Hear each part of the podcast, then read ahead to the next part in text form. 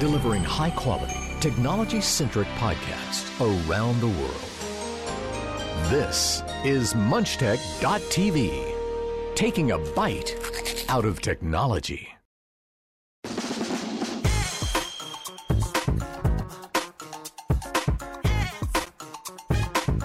Hello, welcome to episode five hundred twenty-five of The Two Techies for Saturday, May twenty-second, twenty twenty-one.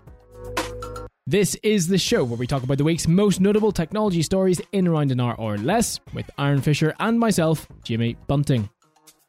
We come together once a week to discuss, debate, converse, scrutinise and explore the world of tech. This week, Apple's new music venture, the F T C, the Federal Trade Commission in America, backs the right to repair, and Epic's court battle with Apple continues.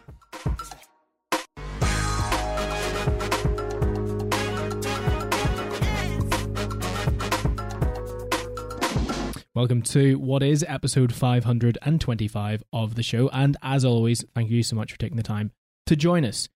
The week's most notable technology stories, as I said, in around an hour or less. And as we always say, that is a subjective term. It's what we feel is the most notable. Doesn't mean the only notable, doesn't mean the only news. Um, and this week, the trend continues. We have Apple twice. Thanks, Aaron. Again.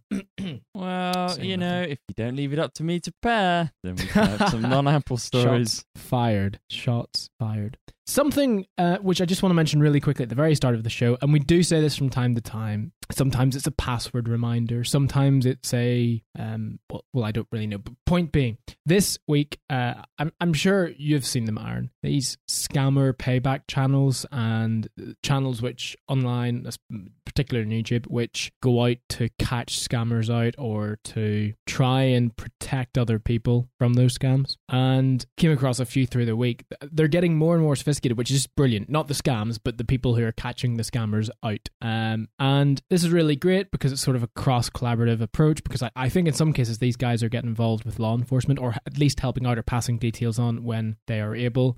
And essentially the reason why I bring that up is because we haven't said it for a while, but obviously anyone who has an interest in technology or someone who has is a fay with technology will probably and likely not fall for these scams, because while some of them are actually quite elaborate, and from watching some of the videos online, I mean, these guys go as far as that they've now, every so often, their tactic changes. And recently, or at least in, from, from seeing these videos, uh, that they will portray to be Amazon or Microsoft, uh, which obviously they've portrayed to be Microsoft for quite some time, but their tactics have changed in that they either say, you're owed a refund, or there's a problem with the account, so on and so forth. And essentially it relies on you opening bank accounts on online while they're viewing the screen, and then the screen goes blank, and then they edit the source code, and then they're, oh no, we've refunded you twenty-five thousand pounds or dollars or whatever, and oh, it was meant to be two hundred fifty, or it's your fault because you put the zero zero. And the point is, they're preying on vulnerable people here. They're preying on people who are trusting, don't com- potentially don't completely understand how these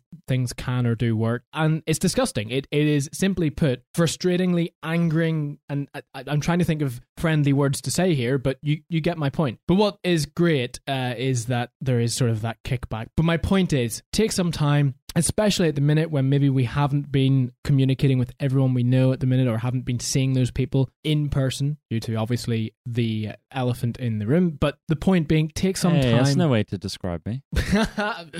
Sorry. Take some time to remind those, your friends, your family, anyone that you think might benefit from just a top up or a reminder that these companies don't phone you like that. Your bank will never phone you. You will never be asked to send money to a holding account. You will never be asked to transfer money to Amazon, or you'll never be asked for them to, to, to enter an amount for a refund on their computer. Make it... The, the obvious cannot be obvious enough in these cases, because it's obvious to us as we use the technology, but for those who maybe are a bit more, shall we say, intimidated by technology, just point out the fact you shouldn't have to give this over, you shouldn't have to do that and do that. Because, I, I mean... so many people are scared of using technology because they're scared of these scams. They don't want to fall for it. They have a hard time detecting detecting what is genuine and what's not. And I completely understandable. Um, and it's it's sad that that's the life that, that they have to live, because these criminals, and that's the only word for them, uh, scumbags, prey on vulnerable um, I, I watched people. a uh, there's a great interview. Um, I think uh, Philip DeFranco did it on YouTube. Uh, he interviews Troy Hunt, who is a security researcher. Um, he's the guy who made have I been pwned dot com. Yep. Great tool if you ever want to check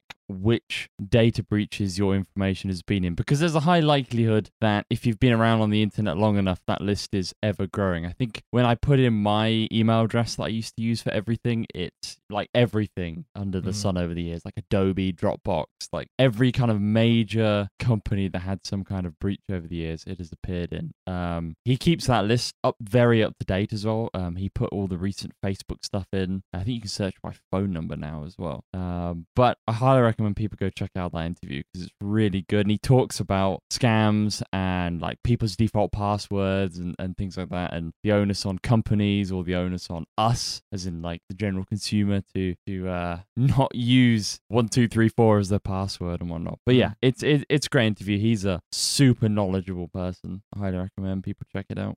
That's the thing. um and, and thankfully I think it's a game of chase, isn't it? There's always one it's one step ahead each time, and there are some really smart, intelligent, knowledgeable people, as you just said, that thankfully stay ahead of this um, in some cases, or always catch the scammers out themselves, scam the scammers sort of uh, approach. And it's it's hilarious if you watch these videos online of the cases where they, they do get the, the scam turned on them. And in some cases, these guys have worked for weeks with these scammers and built up a, uh, I'd say, quote, relationship, but you get what I mean, a sort of an almost a little bit of a trust um, whereby the scammer really thinks that they're onto something, and then they're not. So yeah, point being, um, obviously maybe take a look to see what's what the latest scams are, be a fay with them, but more to the point, um, educate those around you to try and remind them that a lot of the time it's easy enough to spot a scam, because you will not be asked to transfer money, give bank details, log into an account, share your screen with someone. It just doesn't happen. Microsoft will not ring you up to tell you your computer has a virus, or eight hundred seventy for that fact. Amazon will not ring you up to say you're due a refund and you need to put the details into a super secure, irreversible portal, as it's called in one of these scams. Ludicrous.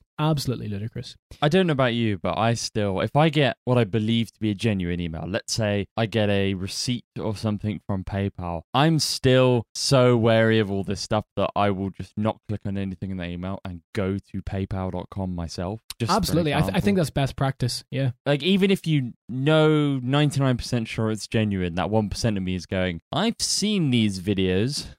Well, that's the thing. And and and the point is, some of these scams, there there was a point made years ago, uh, and I, I mean back twenty ten when we started this show, that these scams were actually quite easy to spot, because there'd be typos, the format would just, it, it would look similar, but it just wouldn't be right. Maybe the logo was a bit offset, it wasn't Is central. Is there a reason or... for that? Has like anyone yeah. ever said why? Yeah, so essentially, these guys don't want everyone to be scammed. So if the email looked absolutely oh. bang on point, it would be easier for more people to get scammed. What they want is a smaller proportion, because obviously if, if more and more people get scammed, it gets reported more, it goes to the authorities more, the banks will have to investigate more. Um, not saying the banks wouldn't, or, but, but you get my point. You're, you're basically making yourself more noticeable at that point, and then you, you potentially, yes, you get a higher reward at one point, but you're, you're flagging yourself a lot earlier on than what you could be if you just Just got a small proportion. At the end of the day, I guess if these guys get one in every hundred or one in every thousand, or I don't know what the proportion would be, but it only takes one for a good day, essentially. Um, I hate to use those terms, but you get what I mean. And so they, they, they didn't want to. It does seem now that,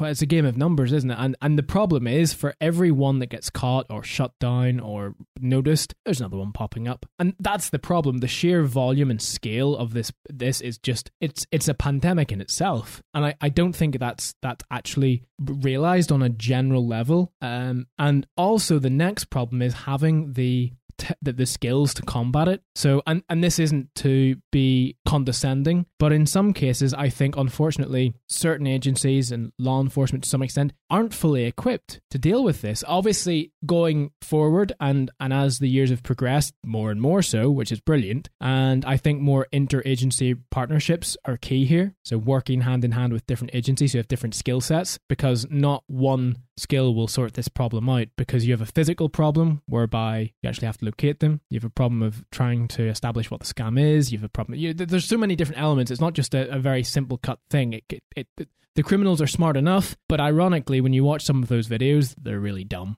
When you know they're actually, there was one where uh, the the guy in question had actually he was using a virtual machine, to, which essentially which meant it didn't matter whether the guy ruined the computer or not. And obviously, on his real machine, he was recording it all and and doing different things.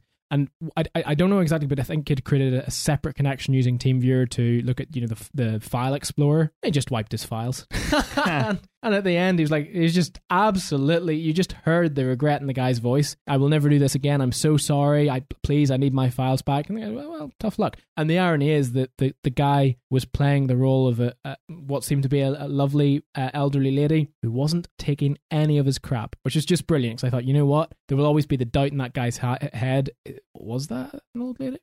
Ooh, okay. You know, so one hundred percent. Um, we need more of this, essentially. Uh, but we also need more in terms of law enforcement cracking down. So it's, but unfortunately, as I say, I think I think this is an underworld. You know, one of those things that we're making it sound a lot more elaborate than what it is. But you, you get the point. There are so many people at this. These are centers. These this isn't just one person. This is a A grip of criminals, because again, that's what they are, grip of criminals in a center or in a location, all working in tandem, trying to target vulnerable people. And we need to do more collaboratively. We need to do our own part. And the part that everyone can play is informing those who may be more vulnerable to not understanding what's happening. Simple as. Right. Um, starting off on a great note, right? Lovely, lovely message for the morning. But uh, before the main news, we will go to the quick news.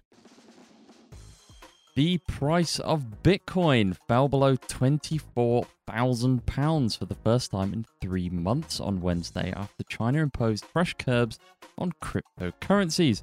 Beijing banned banks and payment firms from providing services related to cryptocurrency transactions. It also warned investors against speculative crypto trading on Tuesday. It follows falls in Bitcoin of more than ten percent last week after Tesla said it would no longer accept the currency. Meanwhile, other digital currencies such as Ether, which acts as fuel for the Ethereum blockchain network, and Dogecoin lost as much as twenty-two percent and twenty-four percent respectively. Colonial Pipeline has confirmed it paid a three point one million pounds ransom to the cyber criminal gang responsible for taking the U S fuel pipeline offline. Its boss told the Wall Street Journal he authorized the payment on the seventh of May because of uncertainty over how long the shutdown would continue. Quote, I know that's a highly controversial decision, Joseph Blunt said in his first interview since the hack. The five and a half thousand mile pipeline carries two and a half million barrels a day.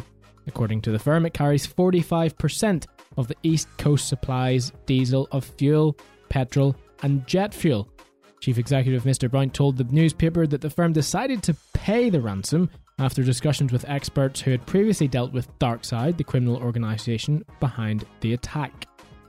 Rejoice! Microsoft's Internet Explorer will finally be retired next year after more than twenty-six years of service, the tech giant says. The veteran web browser was released back with Windows ninety-five. It will no longer appear on consumer versions of Windows ten after June of twenty twenty-two, Microsoft wrote in a blog. The tech giant has been phasing out the old browser for several years, but in twenty nineteen, it had no issue. It had to issue an emergency patch for it for security reasons. At that point, it was estimated that around eight percent of people were still using it. They are the bane of my life. Its replacement, Microsoft Edge, has an Internet Explorer compatibility mode, which will continue to function. And finally, Facebook and Instagram are threatening that users will need to pay for their services, but only if users don't allow the pair to track them from the app after installing iOS fourteen point five. Following the release of fourteen point five, all apps must ask permission before they can track a user between apps and websites. That has companies like Facebook worried about their ad revenue, and they're trying to trick or use every trick in the book to make sure people allow them to track them. The new screens in the ad- our apps are blatantly suggesting that users can, quote, help keep Facebook and Instagram free by allowing ads. That, in turn, suggests that declining could cause the companies to charge for access in the future, though it's unclear how likely that is, given Facebook's ad-based business model.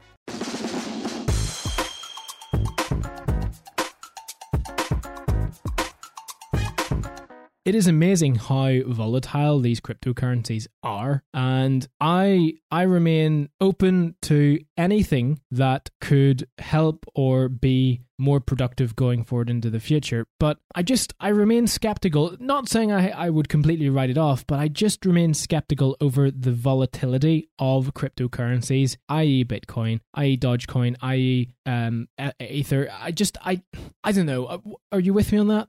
Yeah, I think, so cryptocurrency, I think you go back, what, seven, eight years now? Kind of like twenty thirteen time. Mm. New new kid on the block. Um, and it was touted as, as the next digital currency. It was going to be used for payments and whatnot. I think the problem many people have today is Bitcoin isn't being used for what it kind of felt like it was touted for and what it was meant for. It's basically just being used as a way to hold the dollar, isn't it? If that makes sense. Like, you, you're not paying, people aren't paying for things on websites with Bitcoin. People People are just trading dollar for Bitcoin and then back again at a different value. Bitcoin is just being held at the moment, which kind of, I don't know. I think that I think that this kind of past couple years of up down, like, you know, some weeks you're reading it's past forty thousand pounds or whatever it is. Some weeks it's like now it's it's below twenty five or whatever it is. Um, it's so up and down, and that goes for any any company, anything you put put your money in. This is a, is is highly likely to happen. But yeah, I think something needs to, well, things need to settle down before I think these cryptocurrencies can realize their full potential. I mean, if something is so volatile that a tweet from Elon Musk can just completely tank its value or something, then yeah, that's a little worrying to be putting money into, did, in my eyes. Did you not pay for your Tesla with Bitcoin? Oh yeah, I, you know, I'm a huge fan of Tesla and Elon Musk, so of course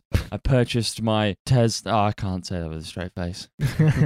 Also, this, oh god, sorry, completely unrelated note, Tesla finally getting some real competition. Ford this week announced their uh, electric F one fifty, and that thing looks sweet. Sorry, Aaron. You're right. Um, this really annoys me, really annoys me that a company was forced, and I get the point, I, I realize why, but forced to pay three point one million pounds, four point four million dollars of a ransom to scumbags because they were put in a position whereby they, I mean, th- this was a real sort of emergency because, and it shows you how reliant people are still on, on, on natural fuels, which, I mean, th- obviously, but this is, you can hear Elon Musk, well, if we were electric, this wouldn't be happening, would it? But you get the point. Um, th- this this is just, again, I get the reason why it was paid. I understand where the commerciality was behind it, but it just really infuriates me that, that, that there was a, that this work, this happened. Again, it's trying to stay, it's one step forward in front every time. And this is why you even get companies like Google, Microsoft, Apple, who employ people to exploit vulnerabilities in their software to try and hack through different security features and functions, because you really do have to stay one step ahead. The value of a bug bounty program and things like that. Yeah. I think if you offer, I mean, you, you're always going to get people who are going to want to screw you over more than they're going to want your money. You take a thing like this, and three point one million, probably a drop in the bucket compared to how much that company's losing every day mm. through it being offline. Yep. Um, but I think companies that do offer ethical hackers, or whatever you want to call them, red hat hackers, the ability to try and penetrate the system, try and find those vulnerabilities for a cash or some kind of reward, just makes total sense. And I think, yeah, you feel bad for this company in a way, but I think the other side is, well, security should be pretty high on everyone's priority list these days. This, I, I, I dread to think the amount of stuff like this that goes on around the world that uh, gets stopped or thwarted by a company having half decent security. Mm. So imagine the attacks that Apple, Google, Microsoft must face on a daily basis. Yeah, daily and hourly. I it would. It I bet doesn't it's insane. About, yeah. yeah. Um. I, you know, kudos to those security teams for A, either making it not happen, or B, keeping it under the uh, sweeping under the rug. But yeah, I'm I I'm a, I agree with you that it's a shame that it has to come to the the paying the ransom. Um, the actual full article this this snippet has come from is actually quite an interesting read, kind of as to why. Um, it sounds like they kind of realized there was they had no alternative, like it was pay this or it's not getting fixed. Um, which is the worst kind of thing. But yeah, three point one million, probably dropping the bucket compared to the daily losses. So I think from a monetary point of view, it just makes sense. Yeah, commercial decision. Could you just read the first sentence in that third story again for me, Aaron? You mean the happiest thing I've read in a long yeah, time? It, yeah, yeah, could yeah, you just, okay. Could you read the, th- uh, the, the, the sentence? It says, Microsoft's Internet Explorer, the famously fantastic browser that we all love, will be fi- will finally be retired next year after more than twenty-six years in service. It's kind of true. No, it won't. Yeah, it, th- th- this this is like... No, it won't. You is, just know what's coming, well, right? That's what I mean. It's kind of true. It's not going to be made available available on new versions, mm. but I think anything that's shipped with it, it's still going to stay there, yeah. and it might still receive security patches. It, it's like, come on! It it was, th- and, and that's the problem. It's it's like X P. It just fails to die. Oh, okay, X P's gone now. I really, I think if I saw X P on a computer somewhere, I would I, I would raise an eyebrow. But but it was quite acceptable to have X P on a desktop only a number of years ago, and so much so that, and correct me if I'm wrong, it was X P that the N H S had that they paid yeah. Microsoft a, a large sum of money to I continue think, support for, right? I think the U S Navy did as well. I mean, that's like just that, isn't that just ludicrous? Because we've we've just said about security, we've just said about how a company and and what happened with Colonial Pipeline. Not saying it was or wasn't a case of lack of interest or investment or oversight on their security. May or may not have been, or it may have been a vulnerability that was there that no one could have foresaw, uh, and and it just happened. Who knows? But the point is, if you are so lackadaisical to the point that you have to pay a company to keep support for a product which you've been told long in advance is being dropped, that just shows how draconian your technology system is. And I know, obviously, certain in, in certain cases, the, these systems are holding a lot of data, and they are very important, and I mean, probably are required twenty-four seven in some cases. But the point is, that's exactly the point. That's why you should be on top of this. Surely that is just obvious.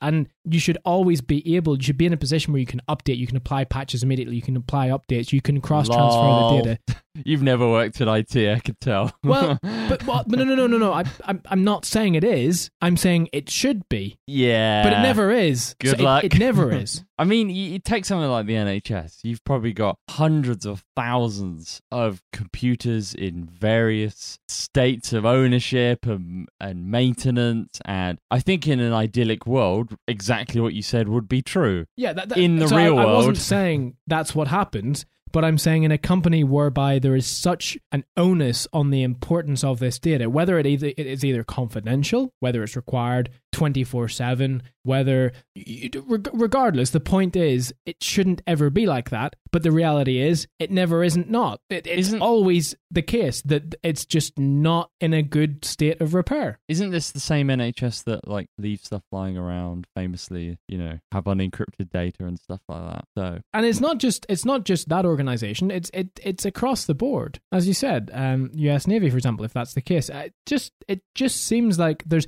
and I get it. I think these organizations are cash strapped, and really they, they're having to put the money where it matters. And the reality is, it's it's. I'm not saying obviously technology doesn't matter in those cases. It really does, because it's it's. But it's only when you don't have it, when you realize the importance. You take it for granted otherwise, because you if you're on a system that's old or vulnerable or outdated, it will work, and it will work until it doesn't work. And it's only when it doesn't work that you go, oh crap. And and that's Tr- when you realize. You, trust, yeah. trust me, people only realize the importance of stuff when it's broken. Yeah, it's it's like, it's not, not having your data backed up. You don't really... Until, until it's gone, you have no data. idea. What's that? Until it's gone, you have no idea. Yeah, until you've lost data, you sort of you just underestimate how painstaking that really is. But alas, um, Internet Explorer, back onto the point. Um, yeah, it, it just needs to go. And I'm not a web developer, uh, and I, I I don't know any web developers, but I can imagine this is just painful to work with. Uh, uh, do you even optimize for Internet Explorer anymore? Is is that a thing? Do you? Ah, where isn't this? A bearing in mind, this is this, b- bearing in mind. Aaron, this is quick news, so we don't have all day. So, yes, you do still have to optimize for Internet Explorer. It's mm. a case-by-case basis. Okay. And that's mostly because of exactly the reasons we were just talking about with Windows X P, that so many people, not so many people, the problem we tend to find is, let's say you're working for a large company that has thousands of employees. You can guarantee, let's say that let's say they have one thousand employees, nine hundred ninety-nine of those will be using Chrome. The one person checking the website will be using Internet Explorer. I can one hundred percent guarantee you. Brilliant. It always seems to end up working like that. And no matter how many times you tell these these people that the last non-security release of Internet Explorer was twenty thirteen, I think. You can't have your fancy animations and your new JavaScript syntax and your, you know, all this native stuff because it mm. doesn't support it. Stop asking. Like, you can have Internet Explorer support or you can have a modern web. Pick one of them. You can't have both. Yeah.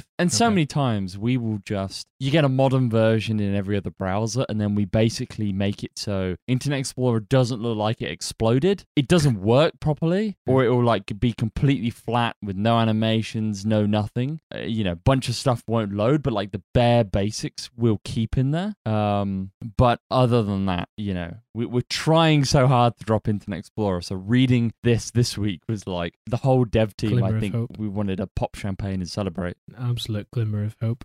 And then this is really not surprising. Uh, please give us your data. We need your data, says Facebook. But they don't use your data for anything. They, they, they wouldn't profit off anything, really, would they? It's not within them. The funny thing is, doing this or offering incentives to get people to click that allows the trackbone is against Apple's App Store guidelines. So it'll be interesting to see if what they're doing is actually skirting skirting the letter of the law slightly. Fully aware that Apple have uh, bigger App Store problems to be dealing with this week. Um, but But yeah, it's a, it's a bit of an interesting one because I think we when we talked about this last week a little bit, I said that I've seen so many apps that have kind of been doing that whole, oh, pretty please, please let us track type screen before you get that pop-up. Facebook yep. obviously just going down the, if you want to keep this app free, is like yeah. extreme. Yeah. Pay, pay, pay to track, but pay, well, because I guess if you, well. Mm, On that if, note, actually. But if, if, if someone pays to use the app, but this is totally hypothetical, but then they log in on the desktop version. Surely the desktop version can still track them anyway. So, I mean, I, I know most people probably use mobile, but you, you get the point. On that note, I wonder how many people, if Facebook and Instagram turned around tomorrow, now this is never going to happen, but if they turned around tomorrow and said both of them are now subscription services, I wonder what the uptake is.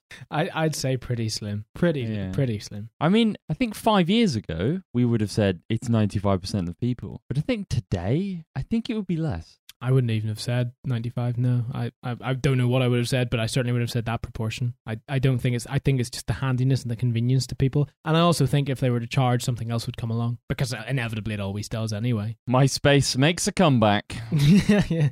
Yeah, Bebo. Oh, that's coming back though, isn't it? Is it? Yeah, I think. Hang on, I'm going to Bebo. You signing up for an account? Probably already have an account. Well, I already have my old Bebo account. Let's see. It's still, it's, it's, yeah, it was announced in January of twenty twenty-one that it would be returning as a new social media site the month after. Wow. So it's relaunched in February then? As of March twenty twenty-one, Bebo remained in private beta testing, but it does exist. Great. Wow. Wow. two thousand five all over again, everyone. Absolutely. What isn't two thousand five is... is Apple's announcement this week that Apple Music will be gaining support for spatial audio with Dolby Atmos at no additional cost starting in June. I hate to say it, this is huge, uh, and I hate to say it, but Apple may have just Sherlocked a whole other bunch of companies, and we said this before, we talked about this at length last week in terms of the differences and who this is for, and we kind of made the point that most general consumers, those people who have a Spotify subscription, may, may or may not notice the difference between lossless. I mean, it just depends on who you are as a person, your ears, what music you're listening to, what environment you're listening to it in, what equipment you're using to listen to it, et cetera, et cetera. It's it's completely one hundred percent subjective. Uh, even though it's not technically, when you look at it from a technical point of view, it, it has a higher bit rate, it has more information in the file, it's a larger file, contains more... Uh, yeah, you get the point. But really, is there a noticeable difference? And even if there is, is it a difference that you're willing to pay more money for? That was the end point. And we made the point people will decide with their pocket, because why pay more for something that really, ultimately, you're only going to notice three percent of the time. So it was really interesting when Apple this week said, well, we're going to give you all this at no extra cost. That is a selling point, and it's also a point at which they've just heard other companies which charge well, for this. The interesting thing that I found is about an hour or two before Apple's press release came out, Amazon released their own press release saying they're, they're dropping the price, so it's going to be, they're doing the same basically. Hmm. If you're a Prime Music subscriber, you have Prime H D now, or whatever it's called. So Amazon, I don't know, it's either a very lucky coincidence or they wanted to be the first to do it. So Apple Apple didn't even have to do anything at that point, and they already had other companies changing their business model. Which is fine. It's fine for Amazon, but I'm, I'm, I mean more for the likes of Tidal. This really was a selling point. I Deezer as well. Would you, would you know of anyone who uses, as you say, Tidal, Deezer, or those other services which offer lossless? Would they use any of those users unless they actually wanted the lossless experience? Would they not just be using Spotify so, or Apple Music? No, I think so. Spotify doesn't have lossless. Don't forget. No, but my but, um, point is, if they weren't subscribed to Tidal or Deezer for the lossless experience, then they would just be using a generic platform like Spotify or Apple Music in the first place. The point is, so, these platforms are potentially becoming redundant because of what Apple have just done. Yes and no. I think what you have to remember is Apple Music really only applies in a certain ecosystem. Apple Music is on Android, although I believe I read this week that it won't be getting lossless or released at the start. So I think people who are on a different platform or want to use the web or whatever aren't going to be using Apple Music. Now, when Spotify turns up with their version, different story entirely. Yeah, I think this definitely hurts the likes of Tidal and Deezer, who charge extra for the privilege of lossless. That was always their selling point. Um, so I think for Apple to come along and basically, I think is it, it kind of sums up perfectly what we discussed last week, though, because we we kind of ended on, as you said, the how are they going to market this? Who are they going to pitch this to? And it's like, well, Apple just kind of cut that problem out, didn't they? Because they don't have to market this to anyone. It's just part of Apple Music. They market the the music itself, or however they've been doing it, and the lossless is just sort of this thing. It, it's a great little tick box in the. Yeah. Uh, decision system. The one thing I do love about what happened this week is people like, oh, well, well, can I play on my AirPods? It's like, oh my God. It's like, one, the AirPods aren't good enough. Two, they're Bluetooth. I'm pretty sure Apple have even said that this stuff isn't going to work properly over Bluetooth. Like, you're going to need a D A C to to have stuff work. Um, yeah, well, I mean, I, I have to... Well, so, I mean, you're not going to get the full immersive experience, but there could be some differences because, again, it's all down to bitrate. If you're listening to a low bitrate file on a set of Blue... headphones, you're going to notice the difference between... Uh, and, and you could do it through compressing this show if you compressed it at a really but Bluetooth uh, small bitrate. Bluetooth I get can't that. transmit no. that, though, yeah, so the bitrate well, is... Well, it, it can to a certain extent. Well, depends who you're listening on. So, if If, if, well, if sorry, not what you're listening on. Depends what you're listening to and what the format of it is. There's going to be a, a slight difference, but it's not going to be discernible, really. But the, the difference is going to still be there, whether, yeah, whether you can discern it or not. I don't think Apple are doing it over Bluetooth anyway, though, so I don't think it will make a difference. Um, I think Apple are reserving the Bluetooth stuff. Obviously, the spatial audio um, will... I think their Dolby Atmos stuff as well will also work over anything with the H one or W one chipsets, Beats and, and AirPods. Um, but I think the lossless stuff... And AirPods, yeah. Yeah, yeah, Beats or AirPods. The uh, lossless stuff and then the high-res lossless, because there's obviously two tiers, I don't think are going to work over Bluetooth for obvious reasons. Um, it's the same with all Bluetooth. Um, if you listen to Tidal on Bluetooth, not same. You know, Sony try and do some trickery with their headphones. They've got L D A C, which is uh, a special format they can do to get the higher bitrate over Bluetooth. Um, but I think Apple are pretty much pinning the lossless on. If you want to listen to lossless, you need a D A C. Um, You need an external D A C. You're not going to drive it with the iPhone. Um, I don't know about the Mac. The Mac's an interesting one. It kind of doesn't really say. I would imagine you do need a D A C, um, but it'll be interesting. I mean, you say... Oh, obviously, the, the Mac will be capable of supporting it if the D A C's connected. Yeah, yeah, yeah. Yeah, uh, yeah no. That, that, sorry, that's not what I'm saying. I don't know if the default headphone output on the Mac will be able to support it. Because when you go into the MIDI interface on the Mac, so if you have, let's say, a Cal Digit plugged in, you can see all the uh, bitrate um, that it will support. Whereas if you just select the default output on the Mac, it capped. I think it's capped at C D quality and it won't go to the high-res stuff, I mm. think. Whereas I think if you have an external D A C like the Cal Digit, you can select up to twenty-four one ninety-two, which is Apple's high-res stuff. Um, so yeah, it's going to require a little bit of playing around to get that working properly. And I think people are going to need some kind of additional hardware. But the people who care about high-res well, yes, exactly, audio yeah. already have the equipment to play high-res audio. Th- this is why it's the same price, because Apple, th- that's not going to get in any customers. A lot of yeah. people just are quite happy listening to AirPods, you know, where the high-res isn't going to make a difference. Unless it's been remastered, because some of the high-res stuff does get re-exported and remastered. That's a different story, because that could sound different across everything. But I, I yeah, I, I think you've hit the nail on the head. It's, it's, it's, it, and we said this last week, it's only for those that really already are quite invested in sort of that sort of ideology that are, are going to, to get the true proper benefit. But at the same time, it's a perfect selling point for someone who, as as I said, just uses their AirPods, listens to their music when they're out and about or when they're doing something. Because realistically, we're never going to be using a high quality audio setup in the first place in that instance. If you're out with headphones, then you're not going to be carrying an audio D A C or um, a, an amplifier or good speakers about with you. So it's, it's as you say, Aaron, it's for the person that it applies for. But what's nice about it is the end users who may not use it for the most part or may never really use it to its fullest, truest potential will still have the option to have the highest quality music playing at all times when they want to. No bad thing. It's no bad thing unless you're on a data cap. In which case, it's a bad thing. I think that one of the other interesting things that we're kind of glossing over here is the announcement of spatial audio. Um, the whole idea of that is similar to what they do with their T V and movie stuff. Um, places objects in a three D space, but it's still stereo in your AirPod, which is quite an interesting concept. Sony and I think in the Tidal app, you could select three sixty audio. Then they have a whole list of stuff that was like mastered for three sixty. And then the Sony uh, noise cancelling headphones support three sixty audio. It's weird yet cool when you listen to that stuff because it places things, it's hard to explain. It places things in space around you that you, your brain goes, oh yes, this instrument is clearly twenty feet to your right, or it's twenty feet to your northeast type thing. Like it's just mental how well this stuff works, and Apple spatial audio works or produces very similar results, uh, or from the T V and, and movie stuff we've heard. Um, so I'm really excited to try that and see how that works. Because being able to, if you're listening to, let's say, orchestral music with a with a big orchestra or whatever, being able to hear the different instruments in space, I think could totally transform that type of music.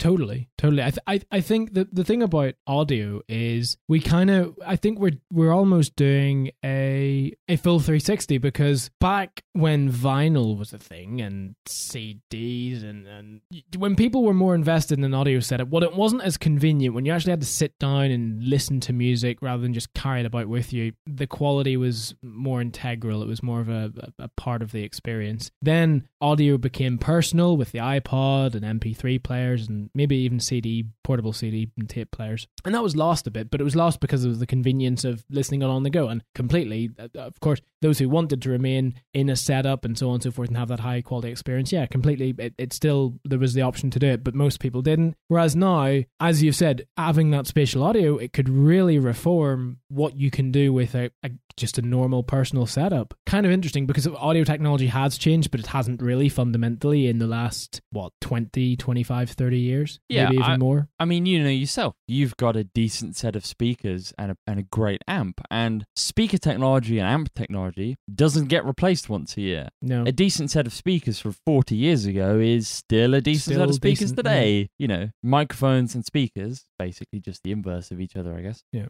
don't change. They don't, I mean, obviously, Obviously, technology gets better. You can use newer materials, better materials. Maybe you can make it lighter weight. But essentially, it doesn't change in the same way your phone does. So I think audio is a really interesting space yeah. to innovate in. Agreed. Um, and to create this kind of stuff, because it's not necessarily about producing that better quality. It's about coming up with new ways of people listening to it, which I think is really cool. The thing that always...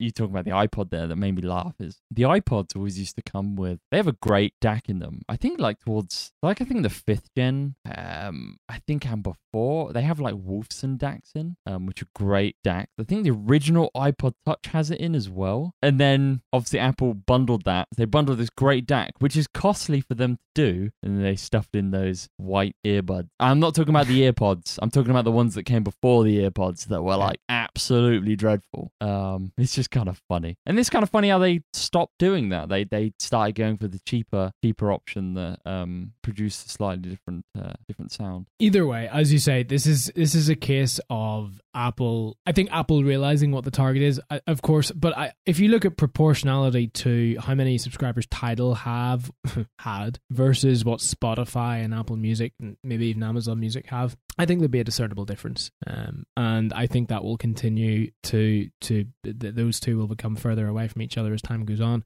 partly because obviously Apple is just given that option for free, but also the fact that it depends it, it, it depends what the person wants. However, as you said last week, and I meant to to agree with you actually, because I, I, I was thinking as you were talking, you said about Tidal and its discovery. Um, anytime I've used Tidal, yeah, the discovery is fantastic. The, the suggested tracks are bang on point every time, or at least for the few times I used it. Not saying that Spotify isn't, because that's one thing Spotify is, again, good at, but for some reason I just, the songs that Tidal suggests, I was like, yeah, this is good. Oh, wow. Yeah, that, discovering new music that I wouldn't have otherwise ever heard of. That was, yeah, that was a big thing for me. I, Spotify, I always thought Spotify was first place, but I think for me, Spotify's second place now. I still love the discovery on Spotify. I do find sometimes Spotify starts suggesting the same thing over and over, if that makes sense. Like, um, yes, yes. It basically pigeonholes you into a genre. Yep. Um, whereas Tidal goes, we've got your genre stuff, and we've also got some new stuff we think you might like. Yeah. Um, and then Apple Music is like, what is suggestions?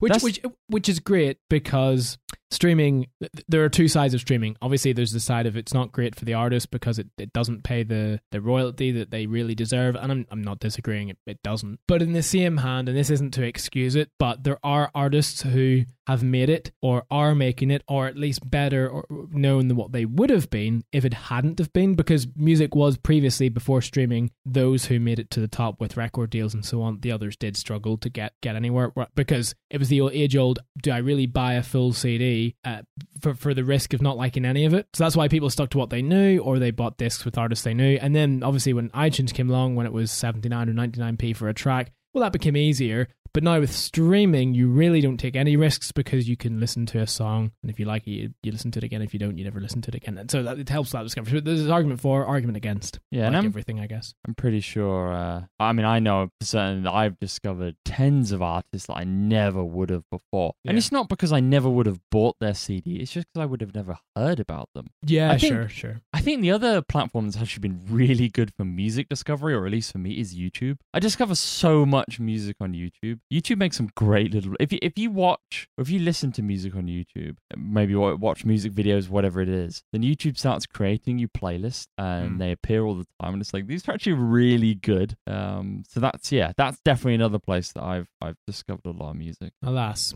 Uh, the Federal Trade Commission says consumers should be able to repair their own devices. Tech lobbyists say letting people fix their own stuff's too dangerous. The F T C is not buying it. This is a a topic that has been around for as long as technology has been around for. And I think, again, it, it's sort of doing a three sixty, because when, when technology came out originally, when technology came out originally, because we were around for that, Aaron, weren't we? When, when technology, yeah. when, when the first yeah. computer came out. In, showing our age there. During the, the war. Yeah. Um, but the point being, technology was built to be repaired. Technology was built in a, I hate to say it, cumbersome and modular manner, where things were put in and taken out, and it didn't matter if it looked great or not. It just did the for or the function that it needed to do. And obviously, as technology developed, years and years and years of innovation and repair, and, or sorry, design and research. Um, research and development, it has come into the form that we know today of the, well, it looks nice and it does the function, but if it breaks, well, you're, yeah, just throw it in the bin. Because even in the case of the iPad, and I think it's still true to today, maybe you could correct me if I'm wrong here, Aaron, if if you smash your screen in your iPad, yeah, Apple aren't replacing that. They're you, well, they're not replacing the screen, they're you're replacing the iPad sort of thing, because it's glued to the case. You can't replace the battery on the iPad because it's glued in place. They're not going, they don't want to open the screen up because it's one sealed unit. The same with the Macs these days. They've, yeah. they've slowly gone from batteries that are replaceable by you, as in externally. You know, I've got a like a two thousand six and two thousand seven MacBook over here, and they've got external replaceable batteries. You know, you turn a little kind of one of those keyway things and the battery pops out. And then as you moved into like the early twenty or late two thousands, early twenty tens, they kind of moved to modular batteries, but you had to take the bottom off the laptop, which was still okay, I think, for most people, um, because you got that unibody design. And then I look at my M one MacBook, and you can open the bottom up, but the the battery, because they have to make it so thin, which is like the whole shtick, isn't it? Um, the battery is glued to the top case. Yeah. So you you can get it replaced, I think. Apple have a, a battery replacement program for the Macs and the iPads as well, I think. So Apple will replace your battery. Obviously, it comes at a cost, but it feels like I don't remember that being something they could have done several years ago, but maybe I just wasn't looking. And it's not just Apple. Obviously, we're, we're, we're saying Apple in this case, but it, it's most technology companies nowadays, especially even with laptops. Again, as you say, removable batteries, they're becoming less and less of a thing. And really, in, in the case of a laptop, the battery is the part that's going to go the most. It's going to go earliest, and it's going to need replaced the soonest. And and by being able to change that battery out easily, a consumer is ex- extending the life of that whole product, which then falls down to this environmental concern that we now have, because we are consuming more over a shorter space of time and getting rid of things a lot quicker. And this this theory of e-waste is is becoming a bigger and bigger problem. I think in tw- so in twenty nineteen alone, we threw away fifty-three point six million tons of e-waste. And I think in twenty twenty, that, that plummeted again, went up even more. And so companies have a huge pressure on them, rightly so, to do things which combat this. And Apple have always been very, well, at least in their recent years, have been very aware, very conscious, and very outspoken about their commitment to the environment. And I don't underestimate that, because they do some fantastic things about the recycling programs, their commitment in pra- pa- uh, packaging and pro- product packaging, and so on and so forth. Um, and but but I think more has to be done, because I, I actually think, and, and and I'm keen to see what you think here, Aaron, but I think Apple in one way skirt around the issue, because yes, I get it. What they're saying is, we will recycle your phone when you give it to us, which that's great. It's much better that those things are recycled than sent to landfill. They have taken out certain accessories in certain products. For example, in the new iPhone, they don't include a, uh, a wall charger. They say most people now have those, which again, fair enough. The box is smaller, so it means they can ship more in a, a smaller space, which reduces their carbon footprint. They have an environmental sustainability progress report. They have a, a, a section on their website all to do with their environmental efforts. And I'm using Apple as an, a, an example here, because I think they're the cleaner, the cleanest cut of all the companies at the minute. Um, they say they'll be carbon, or by twenty thirty, every product that, that they, they sell will be carbon neutral. They are currently carbon neutral at the minute um, as a company. They say they have a plan. Um, They have a, a really environmentally friendly headquarters, but their products still can't be repaired by the end I user think easily. I so for me, the right to repair kind of works on both. I, I don't think um I, I don't think companies need to make a product repairable by the end user. So mm. I don't think they need to make it so me and you can swap the battery out. I don't think anyone is asking well, for that. Well, yeah, exactly, but and, and you're right there. What, yeah, I think what the big thing is is that we're picking on Apple a little bit here, but it's just the lowest hanging fruit. Um. You take a pun, company, pun. You, way, you, you take a company like Apple, and you take a look at the latest set of iPhones. And if you take it to anyone other, if you smash your screen and you take it to anyone other than Apple, that person can repair, or they can replace that screen. But the iPhone will then automatically disable certain features. So I believe it turns off things like True Tone, Face I D, you know, a whole bunch of stuff that just seems dumb in my eyes. Like, why are you turning off things like True Tone? Now, Face I D is a tricky one, because I kind of get where Apple are coming from. Apple can pair, or the Face I D, it's the same with Touch I D. Face I D and Touch I D were paired to the board inside the phone. If one of those got replaced, it didn't know what was going on, because Apple wanted to combat against, if you took my phone, and obviously it's Face I D locked, but if you swap the Face I D sensor over and it goes, oh, oh yeah. I know who you are, or something like that, or you swap the board over, I don't know, whatever you might do, Apple wanted to combat against that. But it's it's how much it now expands to. So, like I say, the screen itself, something that should be replaceable, that's not a paired part. Um, I think even batteries and whatnot are starting to be paired in the newer phones, which is super dumb. Mm. Um, you're basically making it so people can't take their phones or their device to a third-party repair shop, because you want them to come into your store and pay them the premium of doing that. That is where the right to repair really kind of steps up for me. Yeah. I, I, I don't really care that I can't replace the battery in the phone myself, because it's given me a sleeker, more waterproof phone, you know, thinner, et cetera, whatever. Yeah, exactly. You're willing to trade certain elements. I, exactly. I, and, and there's two, there's two clauses to it. So, well, number, well, actually, there's more than two. So, first off, I refuse to believe most end users would have the skill, knowledge, patience, equipment, and ability to replace a lot of certain certain yeah. parts in certain products. And Agreed. That's not condescending. I don't either myself. Obviously, we, everyone can go and look online at a guide. There's one thing looking at a guide and actually having the skill set to do it. Now, that's not to say everyone would be that, that way inclined. Some people have an engineering background. Some people work for companies that manufacture or repair these products, so they have that skill set, and that's different. But there is actually, there, there are so many different angles and aspects. One of them is safety. So if you're repairing devices in your house which connect to electricity, you want to make sure that is one hundred percent done right. And th- then there's the question of, if someone's to do it themselves because it's user replaceable, if they don't do it right and something goes wrong, goes on fire, or it gives them an electric shock, or something happens, what way does insurance work? Because obviously insurance want to make sure the product was genuine, then the warranty's void because it's not done through the manufacturer's guide. So there's a whole horde of headaches there, and I agree completely with you, Aaron. I myself, I'm willing to compromise on certain aspects of repairability to to have a better, more sleek product, because I understand the two are completely incompatible with each other. You cannot have a product that is completely user replaceable and repairable that will look as good as the products that are available today. And the companies know that themselves. But there is an aspect to it that I think goes over the top, which you've literally just hit the nail on the head, whereby third-party repairers can't. So it's not a case that people or lobbyists for right to repair are basically saying everyone should be able to repair everything, or sorry, everyone should be able to repair everything, because they can't. That's not how it works. And even if they could, they shouldn't. You shouldn't do it just because you can, because again, there is that question of, is it done right? Is it safe? Is it fit for purpose? But the fact that an engineer or someone who is qualified, the fact that Apple try and get in the way of that, that to me is more of a, a profit issue. And, and in some cases, that will, and maybe the companies don't see it this way, but that then has an environmental problem, because if someone can go to a third-party repairer and get something repaired at half the cost of what Apple would charge, that might be the difference between them deciding to keep the product or just replace it. And if they replace it, they may just throw out their other product.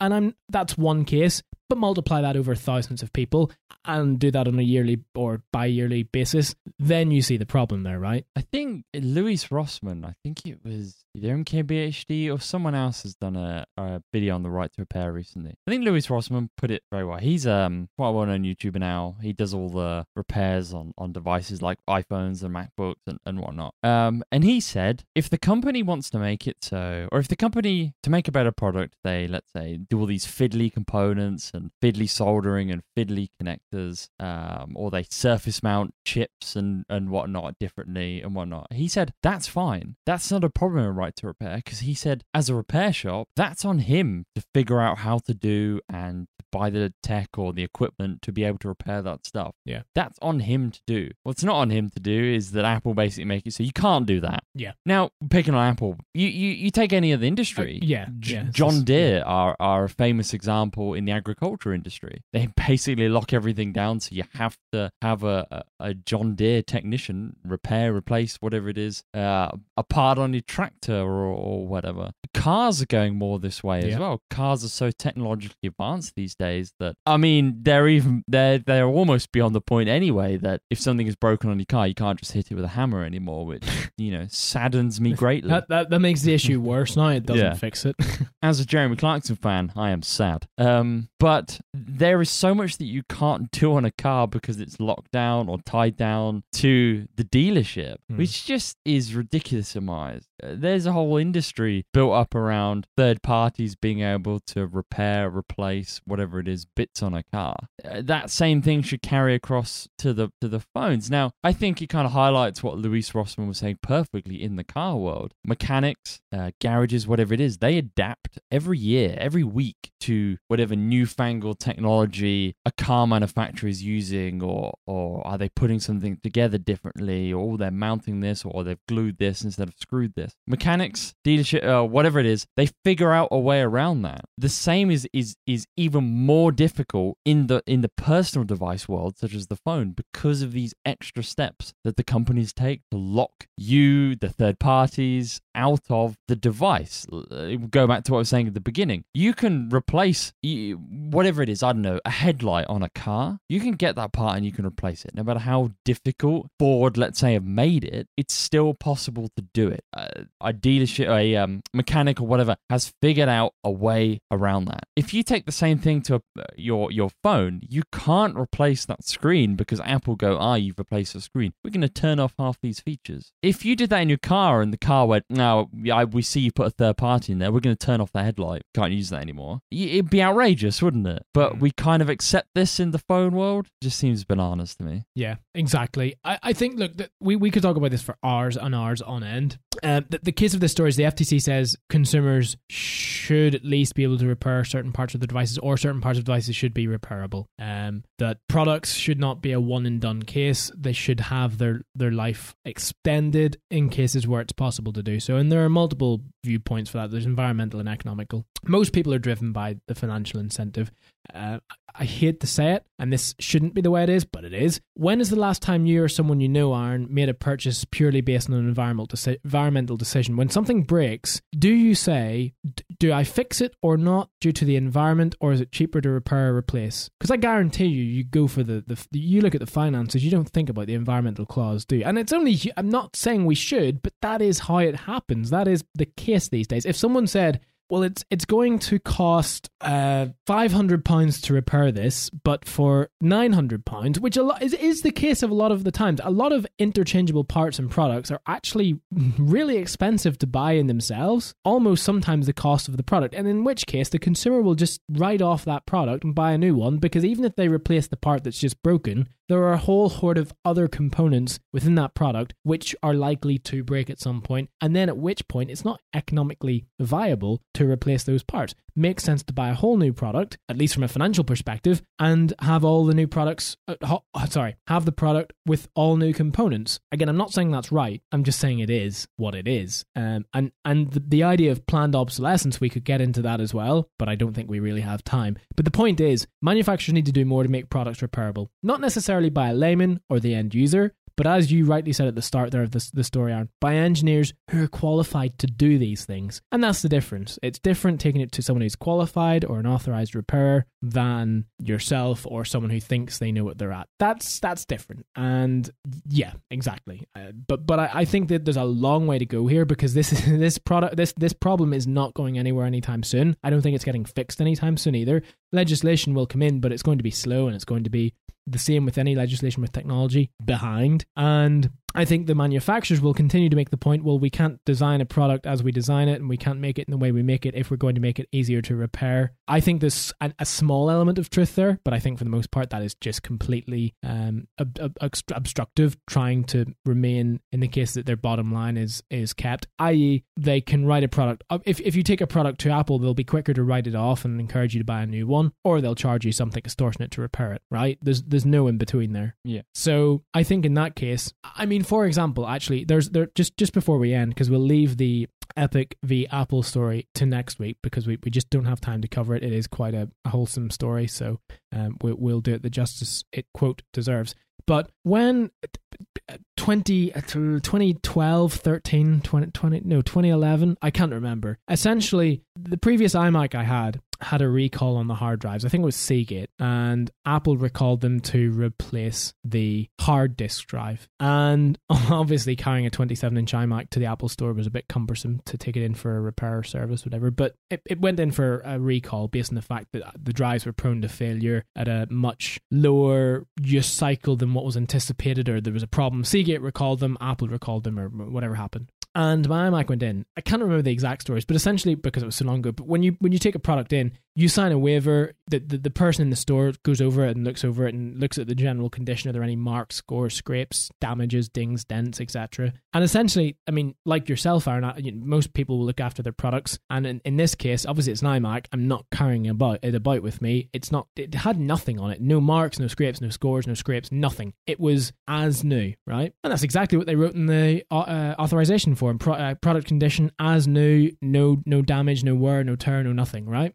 And it was really only a year or two old at this point too. So and so I left it in to, to have the hard drive swapped out as per the uh, the directive. And whenever I went back to collect it, I went over it with a bit of a fine tooth comb. I mean, well, not really. I mean, I just had a quick look at it to see the general repair. And the bezel at the front, it's obviously very sharp, the aluminium block that they're made out of. And there was a ding in it, which it looked to be either it had been hit on the side of a something sharp or, or, or at least hard, or whether a screwdriver had hit into it or a tool. And it certainly was not there when I left it in. And it was right at the front of the product. You know, it was so noticeable. And immediately my eye was just drawn to it. I didn't even have to really take a look over it. You could see it. It was, you know, the, the, the aluminium was hit in. And I think it, I think I just, I think I talked about this in the show at some point years ago. But the point being, I mentioned it. And right enough, uh, they said, right. And they had a look and they went back and had a chat, or someone came out and looked and said, oh, right, okay. And, and, and, and whether or not someone knew something had happened or whether it was just an accident no one noticed, they didn't put a, a fight up against it. They said, you know what? Our bad. We're sorry. I said, no, it's fine. These things happen. I mean, it wouldn't have been as bad if it had been at the back or so on. It still would have been acceptable because it wasn't taken in in that condition. And it was ultimately a thousand plus pound computer. But these things happen. So I said, well, look, it, obviously if we can just get it repaired or whatever way it works. So that, that the, the casing, they, they they said, absolutely, we'll repair it. That's on us. And I left it there to to be repaired or replaced, have the shell replaced, the, the, the aluminium shell or casing replaced. And about a, a couple of days later, they, they were waiting for the part to come in because they didn't have that actual part in stock. Then I got a phone call, a voicemail to say to call the store, called the store and was told, look, we actually don't have this part in store, or sorry, sorry, sorry, in stock anymore. We can't get that casing. We've stopped making it because this was the transition over from, remember the thicker iMacs to the, the con- concave iMac design? Mm. They were literally just at the, the, the, the changeover. And he said, um, we, we can either offer you... Uh, I think it was a compensation or a refurbished iMac. And immediately I said no to both. I said, well, no, I've I've I've taken in what was an as new, brand new iMac, which I purchased. I expected to walk away with the iMac in that condition. Compensation, don't want it. And a refurbished computer, as far as I'm concerned, is not what I purchased. So no, again, they didn't put a fight up because I think they knew rightly, well, they're bad. They damaged it. They're going to have to sort it. So they offered me a brand new computer. And it was the the newer concaved design. So, I mean, I couldn't fault in any way what, what they did. But my point is, they weren't able to source that part because they'd just stopped manufacturing, which is fair enough. You can't manufacture parts forever. I get that. But as a result, you know, th- that whole computer had to be taken away and then replaced with a new one. But the fact that they didn't have that part to replace it with, that's not exactly environmentally friendly. Now, I guess that that probably went away and got sold as refurbished, or the parts got taken out and recycled, of course. But the, you, you get the point, Aaron, that yeah. Obviously that's a very... I don't mean easily replaced part, but for the sake of an aluminium casing or, or body, wasn't my problem. So a new product had to be given. And and that's because they, they probably made that product with form in mind, not function. If it had have been a P C where it just it, it was a case of just a bit of a pla- piece of, I hate to say it, piece of plastic or just a side casing or something, that would have been completely different. But Apple, in a, in a way, well, their pockets aren't, their profits aren't, but in a way they're sort of a victim of their own game, really. You know, that that that was their own fault, right? They they damaged it, but also they made a product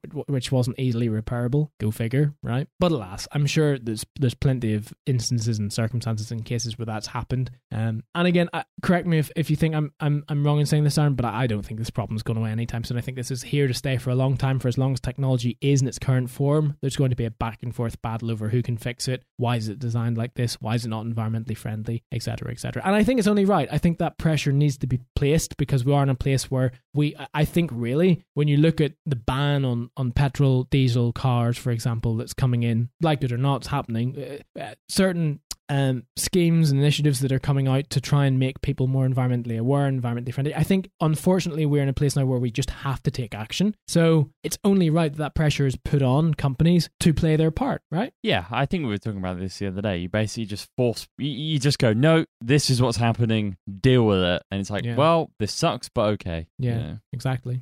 And, and and actually, just the final thoughts, Apple kind of do that themselves. Remember when they took the disk drive out and everyone said, oh, there's no disk drive, what am I going to do? This is awful. They've always and then done that though. You look at yeah. the original iMac and the early reviews were, it doesn't have a floppy drive and yeah. it doesn't have serial and this and that. It's just like, yeah, because you just force people to hand. Now, Apple have tried that several times over the years and it hasn't worked. I, I don't think Thunderbolt took off like they no. wanted it to. I don't think the portless Macs have, have exactly gone down the way they wanted it to, and they've been doing that for like five years now, so it works sometimes to some works. extent yeah, yeah.